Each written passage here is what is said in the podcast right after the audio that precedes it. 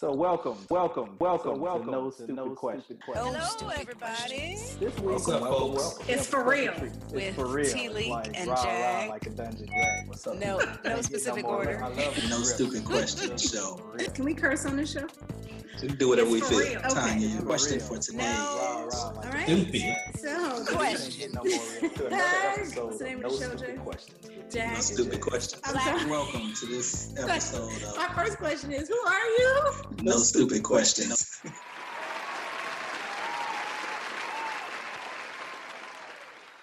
Hey, hey, hey, everybody. This What's is up, T people? Leak. This is Jag. I'm jumping in early. It's been a little while. Yeah, we had spring break and we're back. We're back. Uh, Had to take care of the families and all. yes, yes, yes. Uh, did you have a good spring break? I had a great spring break. Um, okay. you know, rejuvenated a little bit. Had some time with the kids. It was, it was good. Um, okay. it seemed like we're coming out of a tunnel a little bit on this on this virus thing, or Are maybe we? not. but, Uh, it seems like that to me. Let's put it that way.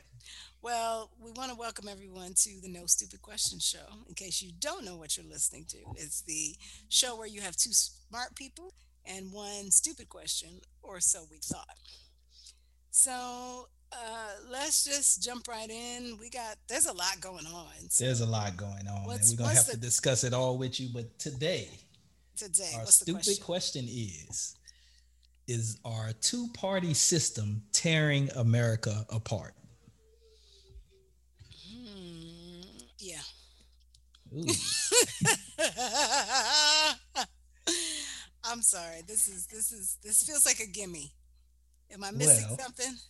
uh, maybe maybe um maybe it is a gimme i don't know Where do you stand? i'm struggling a little bit because Oh, you're just trying to be contentious. uh, well my no the the question is have we ever been all that unified to be torn apart Oh. at this point in time but i will say yes our two-party system is keeping us apart Okay. tearing okay. us apart I can I can see that. And and you know, I I see your were we ever unified and I it it does make me ask the question is it the two party system or is it what underlies it? And See, and that's the kind of analysis we get into on the No Stupid Oh, oh, Show. oh, okay. So, hey. So go I- ahead and roll with it. glad I could contribute. Well, you know, I um I remembered that I had heard a, about a quote from one of the founding fathers, as they are often called, about the those people, The yeah, yeah, that's a whole that's a whole nother show too. father. Um, about the uh, the the dangers of parties, particularly because of and and they talked about the history of the actual wars in Europe in in England right. and then you know if you look at um, what it what we see in terms of the civil war here even there was a bit of a you know a, a separation um, i don't think it's as extreme as it is now and and that's why i guess i was going to say with that history in mind you can see a parallel always with basically it always has something to do with money right? It's this conservative viewpoint versus this not fiscally conservative viewpoint and usually it brings the government into it, it with respect to where is our money going and is it funding a big government which again is sort of more of the fiscally not as conservative? And is you know are we controlling what's going on locally? So going to the whole state control of things. So everything kind of really goes back into money and the way in which money was controlled especially around the time of the founding fathers was slavery. That was a big part of the economy. So so to your point is the question not only were we unified at one time but is it really the two party system or is it what underlies the two party system in terms of the the thing that has always been kind of you know tugging between So I, I, guess you you you you brought up money and the, the old phrase "money is the root of all evil" Ooh. popped into my head when when you were when you were saying your initial piece there. First of all, I, am not going to argue with money being the root of all evil. Evil. You did say something there that was pretty interesting, though. Um, hmm. You talked about times in the past not being as bad as they are now, and I don't know if you realize, but you you, you said you kind of implied that the time of the Civil War wasn't as bad as it is now, or even the time of the split between Great Britain and the U.S. wasn't as bad as it is now. Did you mean to imply that that those those times where we actually were in full fledged warfare were not as bad as they are now? You know, that's an interesting question, and that actually that may be something to take note for another show, which is are are physical abuses any worse than emotional or other oh, types oh, wow. of abuses? Yeah, going yeah, deep. Yeah, okay. I'm going deep. Okay. Um, and and I, I guess what I was saying and and I do agree with you because actually in my little brief research that I did, the parties actually had more violent clashes, whether it be both in Europe and and because the Civil War, you could sort of see things along quote unquote party lines, but there was there was a lot more there. So I wasn't equating the Civil War as at the root of the two party system but there was there was some as i understood some skirmishes very much like our latest insurrection that um, you know that occurred in in the in olden times around the time of the founding fathers. So i guess to answer your question am i saying it was worse? I, I guess i will say i will sort of acknowledge it it probably isn't universally worse. In some ways it's worse and in some ways it's there it was worse back then Okay, I just had to ask that question, but I do want to get back to this um, two party. Is it the two party system that is causing the problem? And the money, um, the money. Well, I'm I'm a oh you already agree that. with you that, that okay. money money. I mean, I, I think the the battle for resources, really since the beginning of time, has been the root of conflicts between people.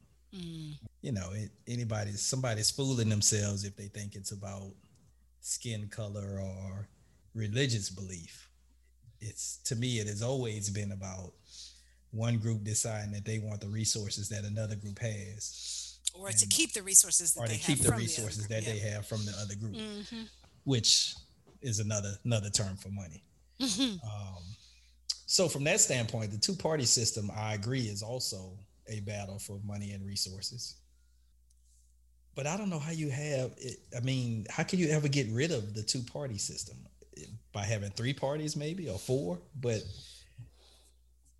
I, I don't i don't know how you would get rid of because the party is nothing but one group pitting themselves against another group. So you could call it party you could call it well i think that this is kind of going through my head so walk walk with me through it and you may have to sort of correct me again and get me get me uh, off out of the weeds this came up today because I saw a news alert about one of the Republican senators saying that he was going to block all nominees to, in the Judiciary Committee for, I believe it was for Attorney General. You can correct me if I'm wrong.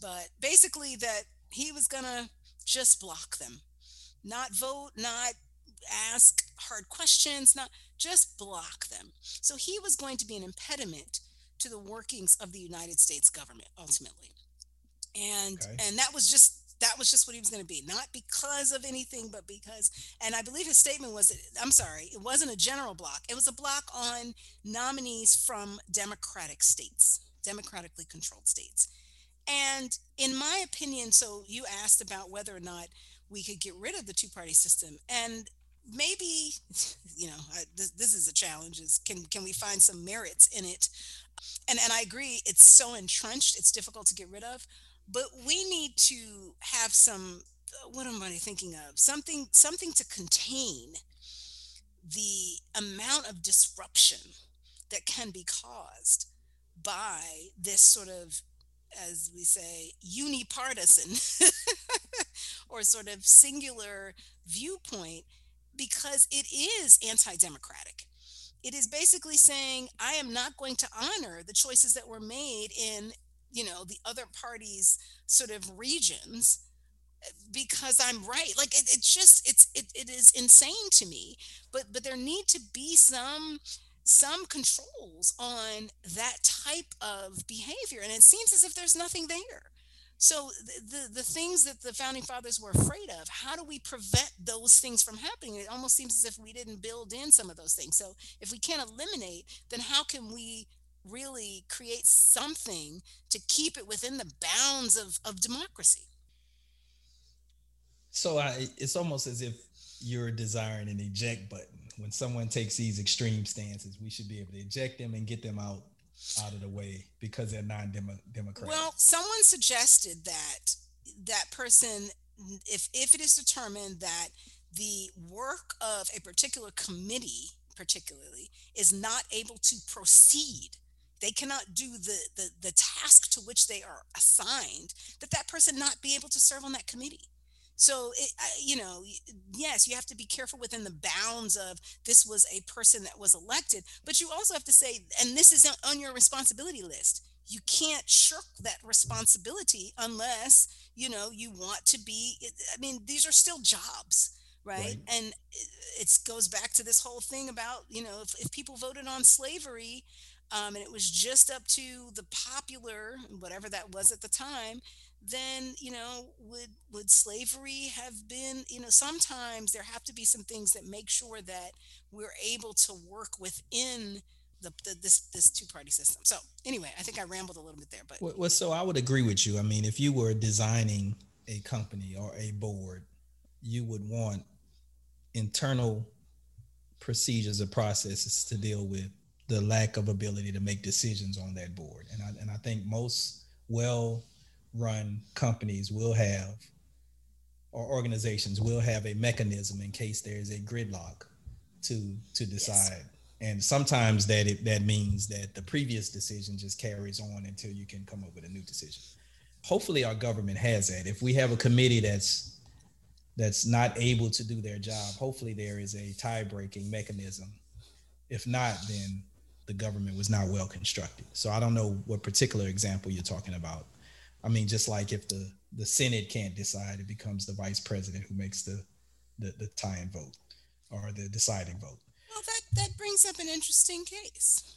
Let's okay. talk a little bit about the filibuster. Filibuster. Okay. You know, when I first hear that, you know, my, my favorite uncle's name was Phil. So when I first hear filibuster, I'm like, nah, Phil was cool. He wasn't a buster. but I know that's not what you meant, but that popped in my head, so I had to you I had, had to, to, share. You had to go there. I had um, to go um, there. So, as a legal person, as a person in the lawyerly profession, what are your thoughts about the filibuster? My first thought is that we have rules for a reason. And I applaud people who utilize the rules in a manner to get what they want. So, from that standpoint, I understand the filibuster and I am not quick to say we get rid of, or, or, even how you get rid of the filibuster.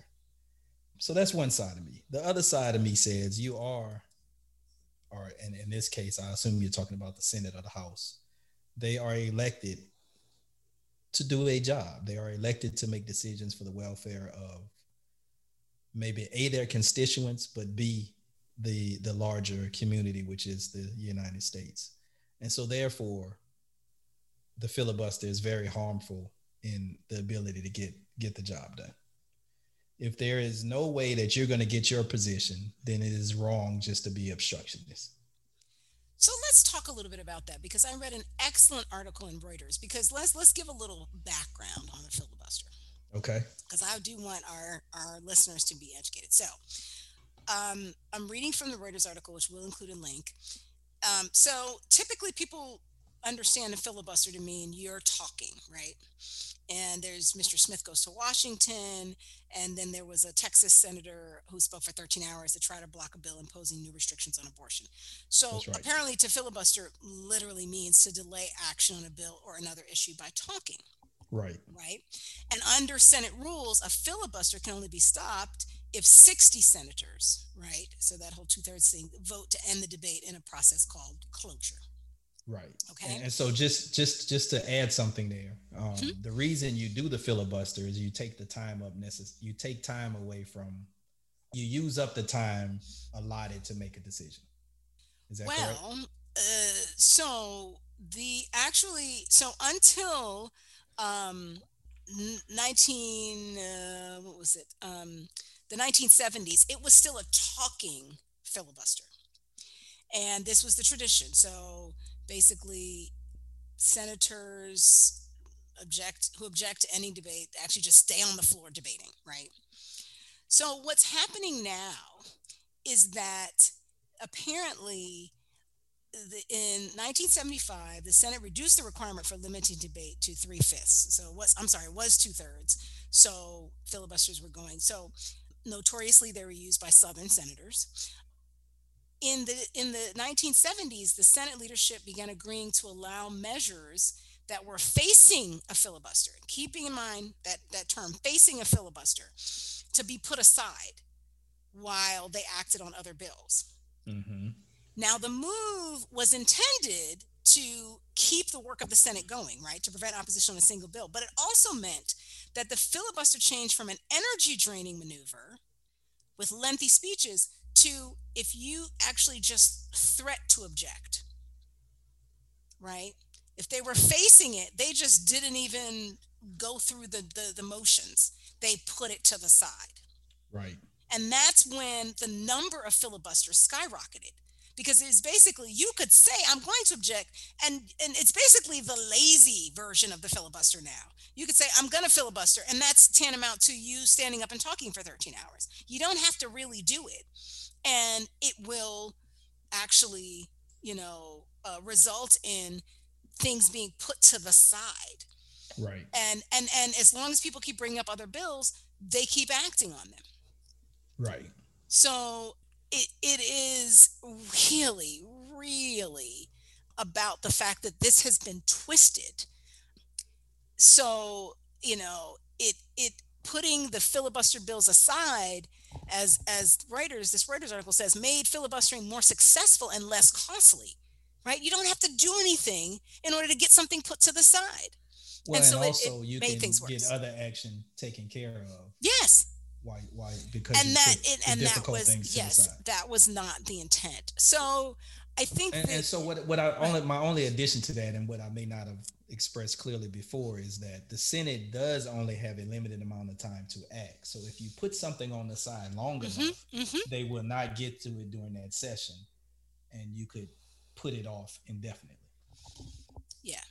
So there has been talk about excuse the pun a return to a talking filibuster so people to the test, make them really. to yes make people hey you do this as long as you can and then you know we put it to so i i, I think that there are things like that that we really need to take a hard look at and understand how this is affecting productivity and and to be honest the will of the people um, because ultimately it allows uh, just like this we're talking about this one senator I don't know what support he has within the party, but this one senator to say he is not going to support anyone that's not from his party. He's going to derail the process because they're not from his party, not because they don't have the right credentials, not because, not for any number of rational reasons, but for a strictly partisan reason. So I, I, I can't, that to me is, is not um, allowing the will of the people, allowing even others to to you know. So and and I don't know you know how that's going to work in the. But again, how is it that we're creating these controls that don't allow that type of partisanship to um, to basically control what gets done? That's that's that's ridiculous, and it's been happening for some time. So that's one way you're saying is to go back to the making people actually do the physical act of the filibuster. Yeah. Uh, I guess another thing that is on the table is whether or not you change the Senate rules Yes. with, to end the filibuster by making making rules by simple majority instead of allowing things to be held up by a minority. Yes. And, and so that is something that is being discussed right now because of the contention between the two parties. It would be extremely difficult to do because Democrats basically only have 50 votes right now. So it, they would need every one of them to toe the party line in order to change the Senate rules. Right. And of course, they could be changed back at the midterm if the mm-hmm. Republicans get more than right. 50 50 or more right and that's what they've talked about is that it favors whatever party is you know in a good spot in terms of actually getting that that 60 vote what people might have seen also is that there have been changes to the number of votes required for this concept of cloture that I talked about. Mm-hmm. Um, in 2013, the Democrats removed the 60 vote threshold for voting on most nominees for administration jobs, but not the Supreme Court, allowing them to advance on a simple majority vote. I don't know if people know, but in 2017, the Republicans did the same thing for Supreme Court nominees. Right. So, other than that, it would have taken more for them to and and it, you can see where the danger starts to happen. What's interesting is those were changes that were made but they are again changes that were made that allow things to really sway in the direction of whatever party is in the majority. Yeah so i don't know the solution to that. I mean i think it's unfortunate that most people don't and i know you do t but most people are not concerned with being fair. they're they're concerned with preserving yeah or increasing their standing, increasing their power. So unfortunately, I don't see us electing a Senate that puts down or turns their back on things that would give them more power in the in, in the name of fairness. So what I see is this pendulum swinging every time the states have a new constitution. Um, I mean, a, a new constitution of the people going up to the Senate. I don't see how that changes. I guess we got to go. We got to start on the ground and get the right people in office. It's going to be a very difficult thing to do. Yeah, I do think that you know I brought up the filibuster as a this is one of the larger looming problems that we have to getting anything done. In all honesty, right? Because you know the push from the Republicans at this point, because they don't control the majority in the Senate, certainly, is to, oh, you we should be working on bipartisan legislation, not, you know, trying to banish the filibuster. Well, the problem is we have been unsuccessful for, I would say, the last 12 years in getting on the same page. I mean, we are at such an extreme point of partisanship that that is virtually impossible. So it does put us between a rock and a hard place as far as a solution in terms of what i was talking about in terms of these controls. I will say though that that aside this this concept of you know i guess they refer to it in the article as a supermajority supermajority aside this person that i'm talking about this representative um, this senator that has said that he is going to block things regardless just based on party lines that I think I mean, you know, we can talk about how, you know, filibuster is just talk, talk, talk, talk. I mean, you, you know, I think there's this one where you could talk about, you know, I think Ted Cruz did it once and he talked about Donald Duck or Daffy Duck or whatever, right? Mm-hmm. So you just have to talk. You just have to take up the time. I actually would like, in this particular case, that to, to have a rule that says you cannot use just like just you know i'll take a perfect example. Just like we say you cannot use race gender religious affiliation etc to be biased against someone. Well let's be honest that's very difficult to prove because people can come up with a number of different reasons right? But i'm gonna i want at least that to be on the docket is that you cannot say I'm not going to pick somebody because from they're from a democratic. You can't use party as the bias.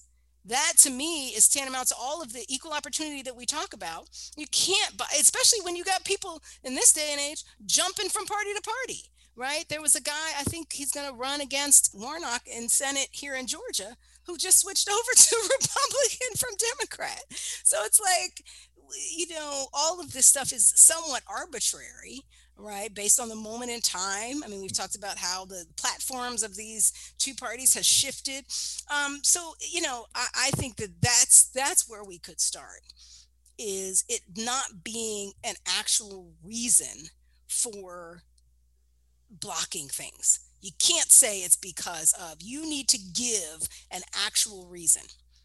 And you could make it up, but you know, it has to be something that can be substantiated. So that would be my thought, particularly on this this this which is really about stopping the the operating is there needs to be some rationale given. You can't just willy-nilly decide make that decision. Interesting proposal. I'm not sure how you get it up to Biden. right. or, you know, do people just get around it by making up? I mean, these are all semi-intelligent people. Hey, uh, you can just make up a reason. You don't you don't like the color of the shoes they wear. I mean, you could you could make up a reason. So is it tearing America apart? Is the two-party system tearing America apart? You know, it's interesting, and and this is probably Thank you for returning us to the question. well, I don't know if I'm about to return us to a question. You know, when we have a common enemy, we being the United States of America, we tend to galvanize and work together to defeat the common enemy. So maybe that's why the Cold War in Russia was so such a period of prosperity for the US. I think the problem right now is that the two parties feel that it's the other party keeping them from being on top of the world and it's not some common enemy out there. So I don't know how you're gonna, unless you fabricate an enemy, I don't know how you're gonna how you're gonna stop that that trend. Um, so is it tearing America apart? Maybe I maybe I don't know what I maybe I have to answer yes. It is it is tearing America apart. I I think that and I, I don't, you know, I don't have the, I know we like to have data a lot of times and statistics, but I would say just again, based on the anecdotal which is very strong evidence that we have, which is the insurrection and the you know positioning um, in terms of and and how it's leading to these changes in voting and that kind of thing. There is there is a lot of anecdotal evidence that there is a serious rift in the what we believe is the best path forward for the United States and so in that way i do think it's it's you know there's interestingly enough i was just thinking about gun control because gun control is one of those things that they say that there's somewhere around 70% that agree on you know some new standards around that. So again who knows what the, whether the polls are right but when polling there does seem to be some agreement on some things. And yet what we see happening you know and that that to your point this concept of the parties and and what what where they are in the political arena and whether or not it reflects what's going on in the in the country is a little questionable. I do think that it is causing a lot of of that that rift, but I do think that and maybe this is me just hoping for that. I do think that there's still some common ground that we have and we've got to rediscover that we've got to you know find that again. Um, and it's it's getting more difficult. Go ahead you you you took a deep in yeah yeah like, I'm, I'm i'm you know i'm, I'm struggling. struggling. with this a little bit because i just said it's tearing america apart but i think that tearing has been happening since america was formed. I don't think we've ever been this this union of this solitary this you know monolithic thinking United States of America. I think it's always been a disunion. And it was from the very early days of the North and the South, sort of having different interests, but not sort of, like definitely having different interests. I think it has always been a great diversity in beliefs, foundational beliefs that kept us apart. Now, I will agree with you that there is a lot of common ground. And what the people have to do is understand how they are pawns in the game a lot of time. Mm-hmm. If the people, and I'm not just talking about black people, I'm talking about all of the people, really start thinking in their best interests, then both parties would have to change their behavior. But the amazing thing right now is, and, and you can debate which party is doing it more, but you have to agree that both parties have manipulated their members to sort of turn a blind eye to their best interests. And and And that is the amazing thing about what's going on today. Well, and and you know, I think that there's a lot of people that will say, well, best interest that becomes selfish, and that becomes what we're seeing because you got the one percent and the da da da blah blah blah. And I do think that that phrase is oftentimes manipulated, right? And and used to spin things, right? Oh, this is in your best interest, and you know, I think society just generally, I think, you know, when you when you look at just the way in which civilizations are built, right? Civilized societies. The idea is you trade off a certain amount of something, freedom, you know, in order to have this civilization, right? To Our create this yeah. civilization. And the the question of best interests is oftentimes, and we've talked about this on another show, and we talked about how we lost our sense of community, to your point. What we are willing to trade off on has lessened, but we still want the same benefits that we got when we, you know, gave up more. And and that is i don't i don't know how you know to best come back from that. I think you know leadership needs to communicate better. I will say there are generally those who do have a good concept for that that everyone could get on board with that, that could articulate that common ground are not there. Um, i think you know they tend to pull like you said in one direction or another and really create that rift but that's that's where we really need to focus our efforts is understanding where where are those common ground pieces and focusing on those to kind of build out from there. Because i do think that everyone is interested in i mean you know again the police is a perfect example. Everyone's interested in law and order right? You know people call one person a law and order president and the other one oh you know he wants to you know he's not doesn't support the blue but I think no one, it's not rocket science. We all want to not have murderers and rapists and, and, you know, armed robbers and all kinds of things running rampant throughout our cities. Yes. But we want to balance that with our own freedoms, right? I mean, it's, you can't assume that everybody is that and then, you know, imprison them. So y- y- there has And to be. you definitely an don't want the police to be the murderers, the robbers, and the and Well, the rapists. I'm trying to, try not to go. that's, that's a different I'm show. sorry, too. I couldn't I couldn't help myself. but th- but that's but that's the point right is that this that's where we have this sort of pull is that one group says that the way we get that law and order is to just go with whatever they want to do ultimately. And the other group is saying well we need to put some controls on there. And there's somewhere in between that i think we could find some common ground and it just becomes okay well we got to take it to the extremes and it's oh because we want to be right.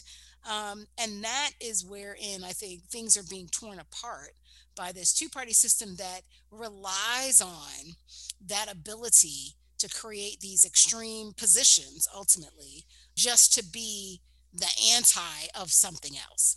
And that is where the danger lies. And I would say that then the answer to that is we're really focusing on finding as much common ground as possible. Now, that's not to say that we're going to find it but that there needs to be emphasis on that in order for us to not just be torn apart. Now, at the same time that I say that, I'm like, mm, I don't know if we're gonna find common ground, but I'm gonna, I'm gonna So put we my got, we're gonna keep hope alive. There Yes. we go. Oh, power. Keep hope alive. Yes. Let's bring that phrase back. All right. Well, we'll let you read about the filibuster. We'll let you read a little bit about the history of the parties. And, but I think, I don't think we could, we disagree that one of the most important parts is to make sure that your perspective is taken into consideration by voting and by being informed about these things. So that's why we try to give you some information so that you understand where this is coming from and are able to make an informed decision moving forward. So hopefully everybody, welcome back to the No Stupid Questions show. Leave us a comment, leave us a like, and we look forward to hearing and seeing you soon. Tell a friend. Thank you.